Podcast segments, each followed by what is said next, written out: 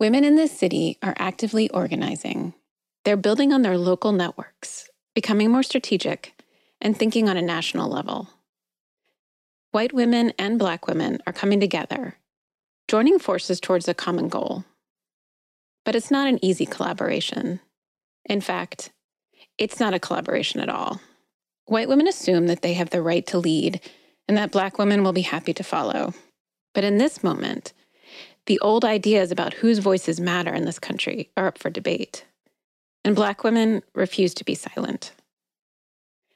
This is Philadelphia in the 1870s, when women are organizing in advance of the centennial of 1876, when the country will celebrate 100 years since the signing of the Declaration of Independence, and when educator and activist Carolyn LeCount gets involved, things get interesting. LeCount isn't going to be told who and what she is or where she belongs, not by anyone.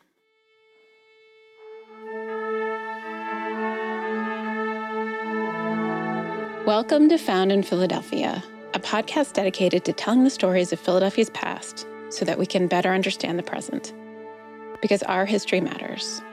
I'm your host, Lori Ament. With each episode, I hope that you'll learn something new, see things a little differently, and be inspired to go discover some of this history for yourself, right here in the city of brotherly love. The following is a special bonus episode about educator and activist Carolyn LeCount.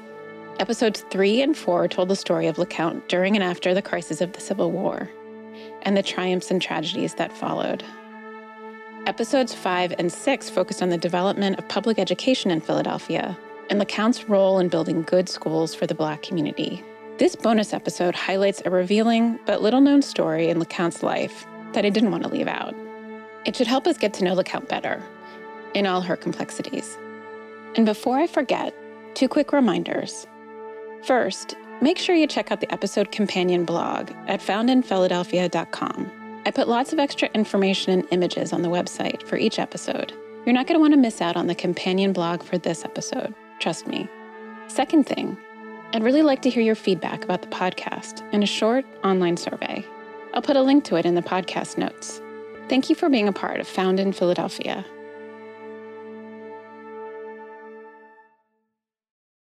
For those of you who haven't been a part of this journey through the life of Carolyn LeCount, let's get you up to speed. Carolyn LeCount was born in Philadelphia in 1846, when slavery was the law of the land. She was born into a free Black activist family who believed strongly in giving their children the best education available. Caroline and her two siblings all graduated from the prestigious Institute for Colored Youth. After the Civil War, LeCount was part of an elite circle of well educated, politically active African Americans in Philadelphia. LeCount played a star part in their efforts to demand streetcar integration in Philadelphia. She was particularly close with Octavius Valentine Catto, who would become her fiance. But Catto was killed in Election Day violence in 1871 before they had a chance to get married. LeCount went on to have a successful career as an educator in Philadelphia. She became principal of the public Ohio Street School at the age of only 21. LeCount later persuaded the school district to build her a new school, the first ever built for Black students with an all Black teaching staff. And it was named the O.V. Catto School in honor of her murdered fiance. Throughout her nearly 50 year career, LeCount was a tireless advocate for Black educators and for Black educational excellence in public schools.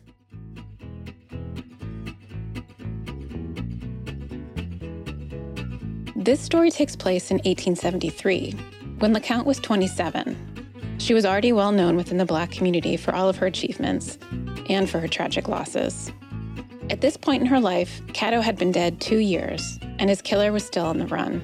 But as we'll see, instead of being paralyzed by this injustice, it worked like a flame that fueled her already fiery character. The event I want to tell you about is centered on public fundraising by women in advance of Philadelphia hosting the International 1876 Centennial Exhibition. Philadelphia was going to show the world that America was united after its Civil War and was a force to be reckoned with. The centennial was planned as a huge international extravaganza, equivalent maybe to Philadelphia hosting the Olympics today. Everything about the centennial was going to be big. It would be hosted on over 285 acres of sprawling fairgrounds within Fairmount Park, equipped with its own railway and the world's first monorail. Celebrations would last six months. 37 nations and over 30,000 businesses would participate, and nearly 10 million people would visit the Centennial grounds. The Centennial was going to be a blockbuster, and it was going to be expensive.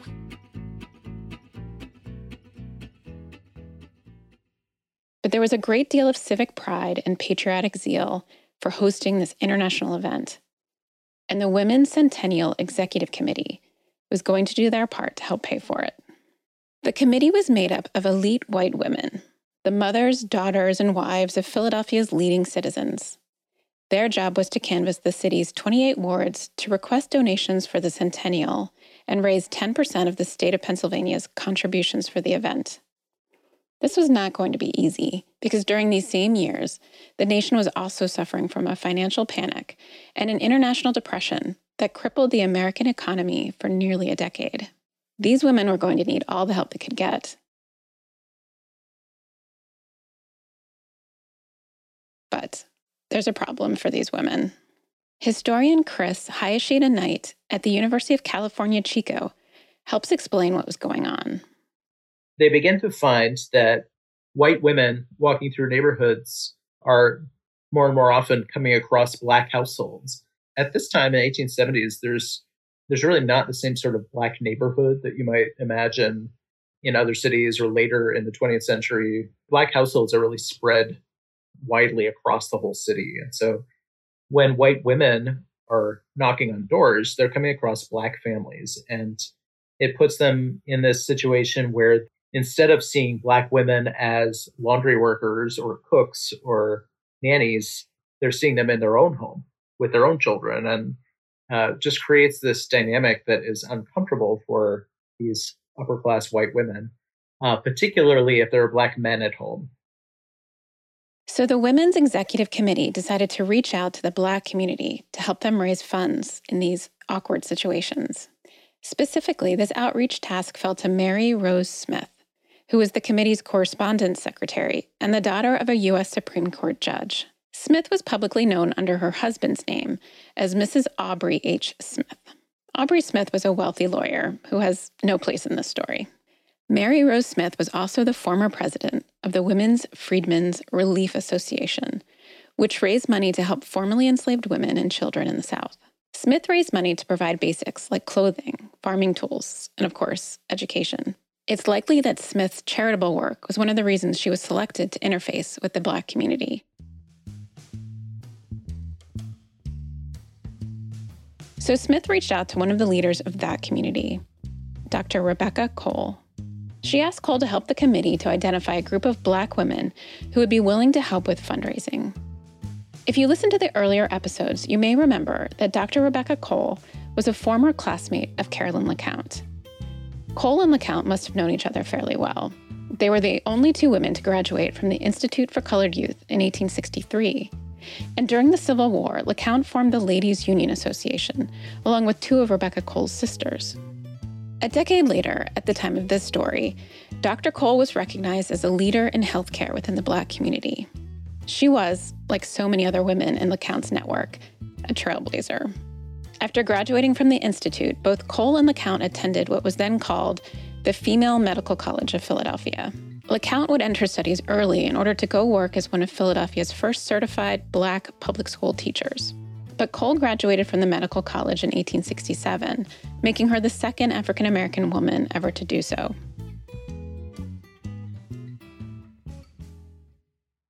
Dr. Cole dedicated her career to bringing health care to the Black community. She had first worked in the tenement slums of New York City, visiting families in their homes. Dr. Cole then briefly set up a medical practice in Columbia, South Carolina, before taking up a position in Washington, D.C. as the superintendent of the Home for Destitute Colored Women and Children.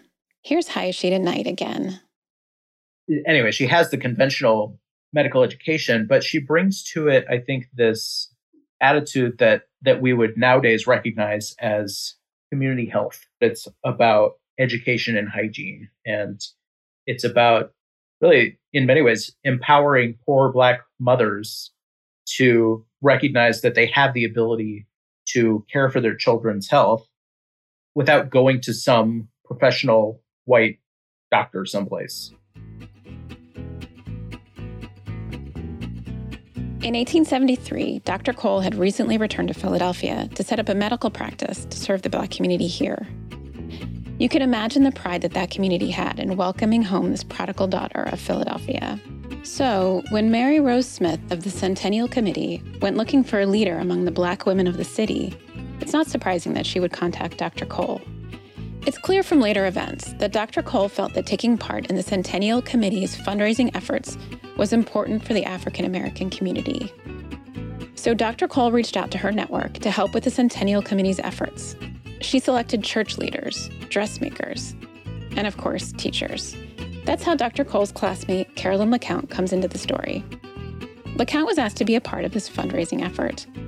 And on April 4th, 1873, Dr. Cole and the other chosen representatives attended a meeting at the Centennial Committee headquarters. There, the black women were given blank subscription books and promotional materials for the Centennial. And then they were instructed by Mary Rose Smith in how they were to undertake their fundraising effort.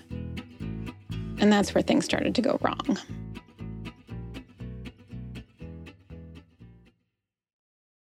Smith informed the black women that they would form the quote, Colored Women's Centennial Committee and would be working outside of their own neighborhoods under the supervision of white women.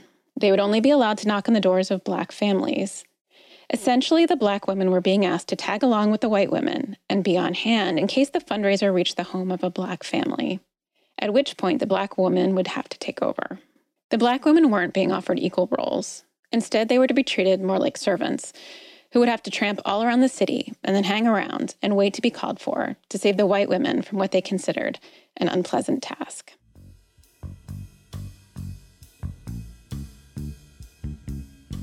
According to Carolyn LeCount, the black women were too shocked and too well educated to speak out at the meeting. Though I'd like to point out that LeCount didn't actually attend this meeting. She was only speaking about what she heard later. Things might have gone differently if she had been there. After the meeting with Smith, the women needed time to talk and to decide on what to do next. They knew the importance of showing a united front to the white community. That evening, the women gathered at Dr. Cole's home to vent and to strategize. They had just been treated like dirt by Mary Rose Smith, and they weren't going to put up with it. But at the same time, they didn't want to appear unpatriotic or unwilling to work in service of the centennial.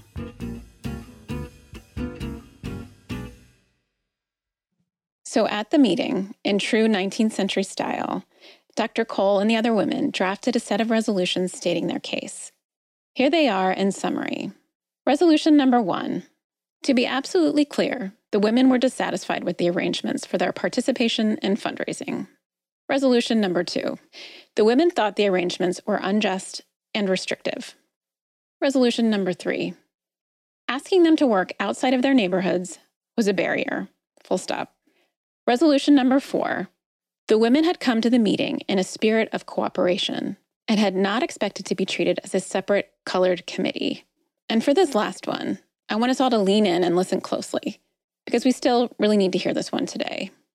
Resolution number five the Black women resolved that the executive committee should have asked them to have a seat at the table at the beginning when these decisions were being made in order to, quote, represent our wants in common with American women.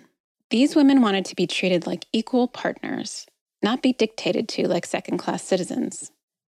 So they deputized Dr. Cole to send their resolutions to Mary Rose Smith and the Women's Executive Committee.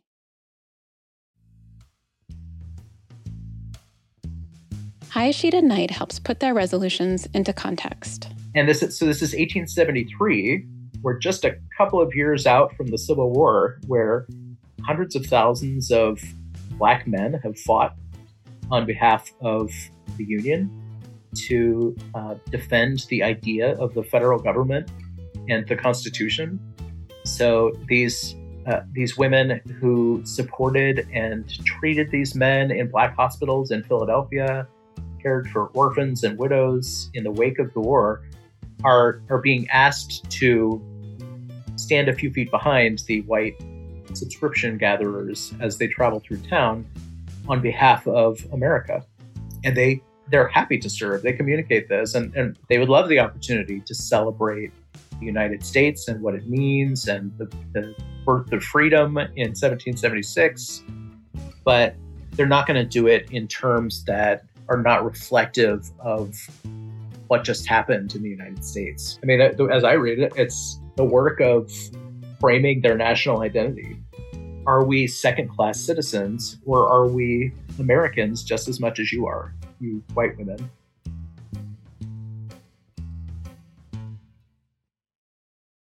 And we learn how Mary Rose Smith reacted to the Black women's resolutions and their demands to be treated like equal citizens from later accounts by Carolyn LeCount and Dr. Rebecca Cole. And it wasn't pretty. After delivering their resolutions, LeCount reported that the Black women held a follow up meeting at Dr. Cole's home. And Smith attended this meeting as a representative of the Centennial Committee. At the meeting at Dr. Cole's home, Smith let her displeasure be known. Smith told the Black women that they needed to hand over their subscription books because they would not be accepted under any other conditions than to work as a separate committee and to solicit subscriptions solely from Black people. According to LeCount, Smith told them that they, quote, had no right to work among white people and that they were solicited as a matter of courtesy, not because they had any right to participate in the centennial. Dr. Cole remembered Smith stating that the centennial celebration was not a concern for Black people anyway, it was only for white people. But then Smith really crossed the line, as LeCount recalled. Smith spoke of, quote, remanding the women back to Africa if they were not satisfied with the laws of the land. This is one of the few times that we have records of LeCount's actual words. So actor Siobhan Smith has generously offered her talents to bring those words to life. In LeCount's retelling, she put a special bitter emphasis on the word remand.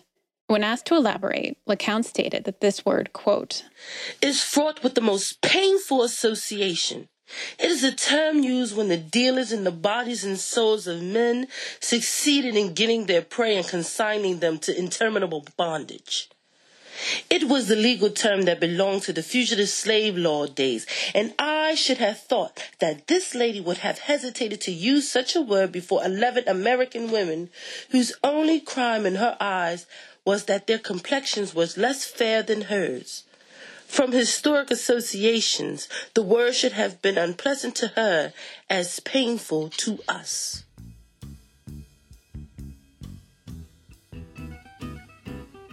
Historian Hayashida Knight helps us understand where Smith is coming from. She has a lot invested in the education movement, freedmen schools, and sending teachers south after the war to educate former slaves. And the way she thinks of it is she's focused primarily on her own generosity. This is about herself as a benevolent person. And she's used to being thanked a lot by Black people. It's clear that Smith had never had to deal with Black women who demanded to be treated as equals and who did not want or need her charity. In her rage, Smith's mask of generosity slipped right off, and her inner racist was exposed. And as far as Carolyn LeCount was concerned, a bridge had been burned.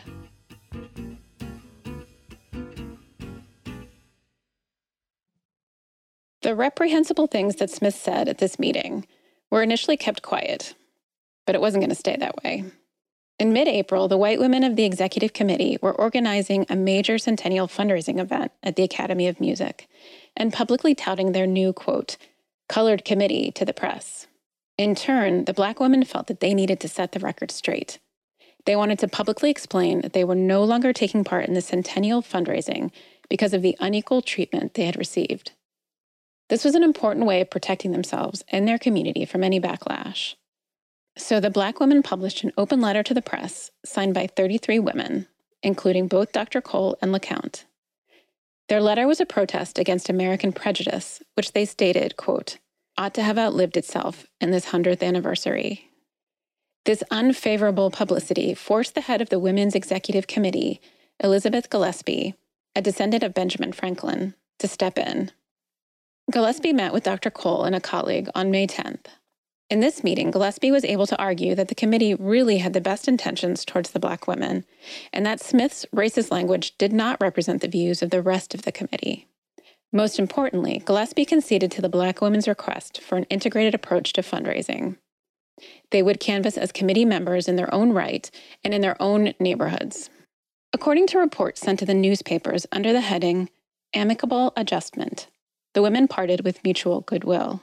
The Colored Women's Centennial Committee was disbanded and given an honorable discharge. Going forward, they would all be Centennial women.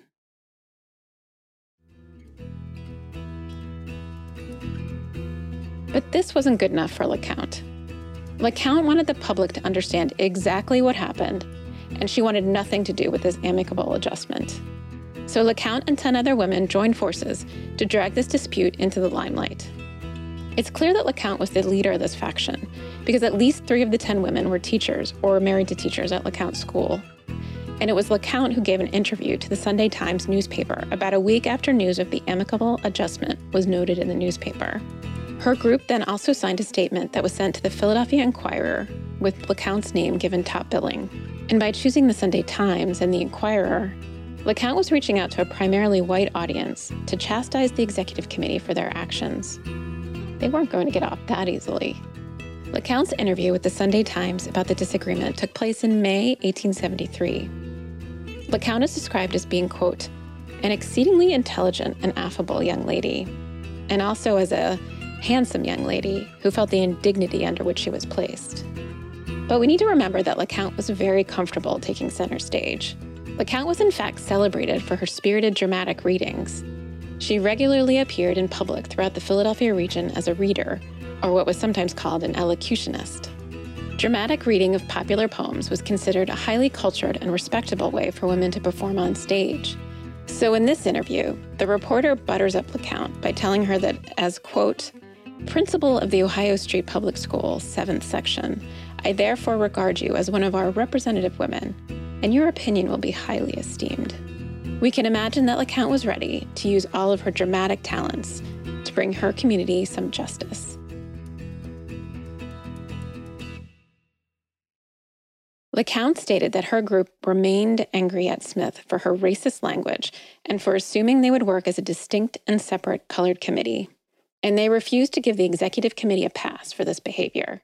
Smith was their great representative, after all. Whatever Smith did was done in their name. But LeCount's group also resented Dr. Cole for speaking for them and agreeing to this compromise with the executive committee on their behalf. And LeCount went a step further and accused Dr. Cole of knowing the degrading terms they would be asked to work under from the very beginning. LeCount's group had no part in this amicable adjustment and were in no way satisfied. But LeCount also emphasized that her group of women remained staunch patriots. LeCount highlighted their quote, unwavering devotion to the country and our readiness to participate on equal conditions in all pertaining to her greatness and glory. And it was this sense of patriotism that made this fight so important to LeCount. She loved the country too much to accept anything but equal treatment for her citizens because that was the law as stated in the Reconstruction Amendments to the Constitution. In her interview with the Sunday Times, LeCount emphasized that Mary Rose Smith must not know the laws of the land because, quote, The great feature of our laws is that they make no distinction by reason of color. To produce so grand a result has cost our nation thousands of lives and millions of money. And we love to scorn this attempt to repudiate the sacrifices and sufferings of true Americans.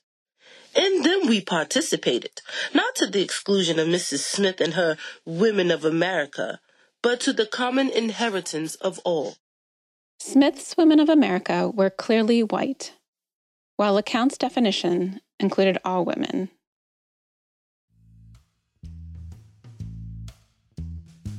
This interview gives us some insight into LeCount's personality. Hayashida Knight helps break it down. She's she's just unapologetic, and I and I think, like so many other activists, she has this charisma. She has this this this eloquent way of describing her point of view. She's she's highly educated, and she she's conscious of her representation in public. She's she welcomes scrutiny. She doesn't seem to care if people think poorly of her or not. She's standing up for what she believes. So she, I think she relishes the public attention on this. And this is what's so interesting and complicated about Carolyn LeCount. I think it's it would be unfair to say that it's all that any of this is all about ego for her. She cares deeply about these issues. And this is an opportunity to remind white people that black people are as American as they are. But this shows that LeCount was also uncompromising when dealing with her closest allies. Her interview with the Sunday Times took direct aim at Dr. Rebecca Cole. LeCount questioned Cole's leadership and her integrity in a very public way. LeCount felt that Cole's willingness to accept the committee's apologies made her somehow complicit with its racism. And LeCount wanted to be clear that she and her allies were having none of it. LeCount's interview with the Sunday Times was later republished and given top billing in the New National Era and Citizen. This was Frederick Douglass's national newspaper for African Americans, which was run by his sons. LeCount's words followed the somewhat gleeful title of, quote, Color Prejudice, the difficulty between the white and colored ladies of the Philadelphia Centennial Committee. An intelligent colored lady interviewed by a Times reporter.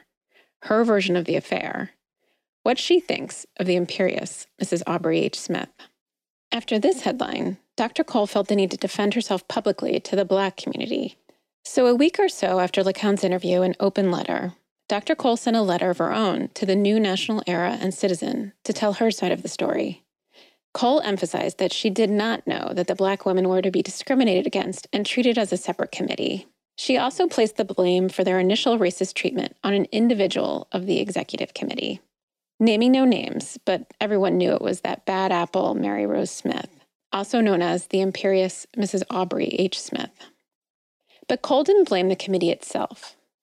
For the record, Cole noted that the executive committee had rectified all of their errors and had been working under a misunderstanding that the black women actually wanted to be held apart.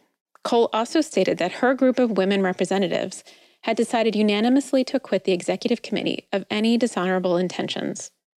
And in order to emphasize her leadership role, Cole signed this public letter simply as chairman.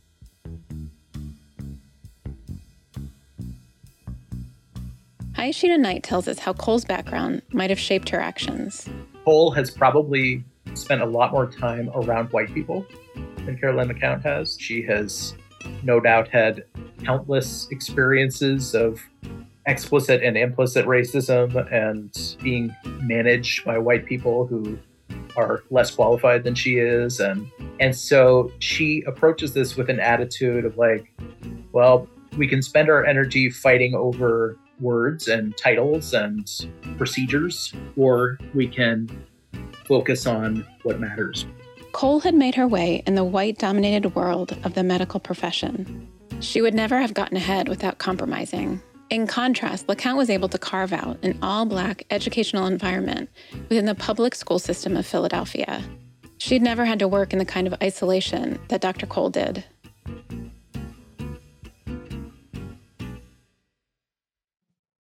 But LeCount and her splinter group were unwilling to pretend to accept that Smith alone was the problem with the Centennial Committee. Hayashida Knight sees these two women Dr. Cole and LeCount engaged in a classic debate within the Black community. Do we do we assume the best of white people and kind of go easy on them when they're behaving in a racist way in order to to get to the end that we're pursuing, or do we stand firm and say that the ideas themselves matter, that words matter? So LeCount is is very firmly on the side that that words matter Dr. Cole clearly believed that she could be most effective by smoothing over the rough patches and working alongside the established Centennial Committee. She felt she could create change from within the system. While LeCount thought that they lost everything by being accommodating, LeCount would rather stand outside and fight on her own terms.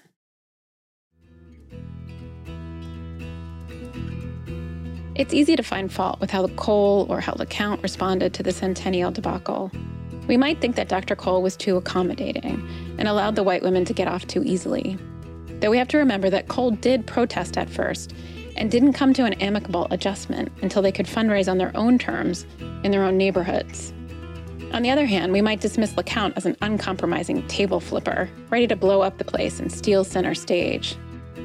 Though again, I believe that LeCount was fighting to expose racism and to demand equal treatment, using her unique combination of intelligence, charm, and her position in society. But let's not forget the real culprit here It was the racist attitudes of the White Women's Executive Committee.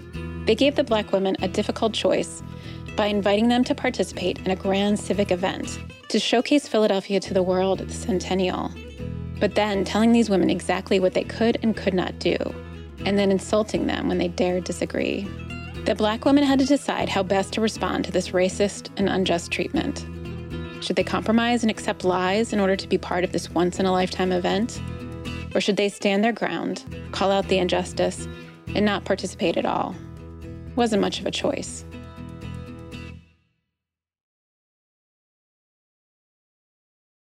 And what happened between these former classmates, Carolyn LeCount and Dr. Rebecca Cole? We don't really know how the centennial fallout impacted these women in the long run. We do know that Philadelphia's Black community, like LeCount, remained skeptical of the entire centennial enterprise. In fact, leaders in the community held a rally in September 1873 to try to gather support for participating in the centennial. It's hard to believe that LeCount's public rebuke of the Centennial Committee didn't sway people's opinions. We know that the whole affair was well known and hotly debated in Philly. Carolyn LeCount was a highly respected member of the community, and people listened to her. And further, LeCount would be invited to perform at the annual meeting of the Pennsylvania Equal Rights League following the publicity over the centennial dispute. She received billing as the American lady who, quote, so pluckily castigated the lady managers of the centennial for their unpatriotic, color phobic prejudices. At the meeting, LeCount performed a dramatic reading of two patriotic Civil War poems from her standard repertoire Sheridan's Ride and Barbara Fritchie. These were some of the popular favorites that she recited at many fundraising events for the Black community, many of them Union War veterans. The poems were read with, quote, faultless elocution, graceful poses, and heart melting pathos, and were met with wild ovations of applause. LeCount could still bring down the house.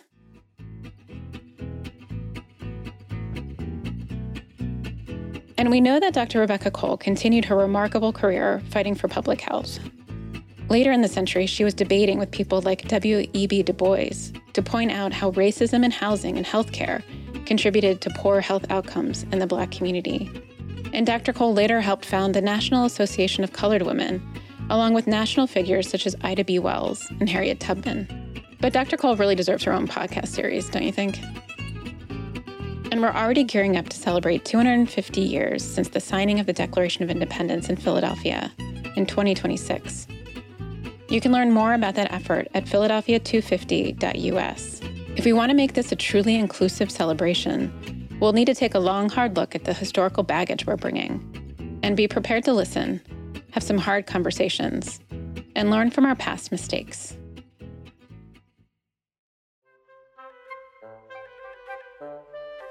Thank you for listening to this special bonus episode of the Found in Philadelphia podcast. This podcast was made possible in part through a grant from the Athenaeum of Philadelphia. I'd like to thank Chris Hayashida Knight, historian at the University of California, Chico, for generously sharing both his time and his research on Carolyn LeCount. I'm also hugely grateful for the contributions of Siobhan Smith, actor, director, and founder of the Grounded Theater Company. Smith is currently working on a play about Carolyn LeCount, but you can enjoy Smith's work right now through the virtual Tea with Frederick Douglass event online. Smith wrote and directed the piece, which is part of the Ebenezer Maxwell Mansion's Black History Experience in Germantown. I'll put a link to it in the show notes.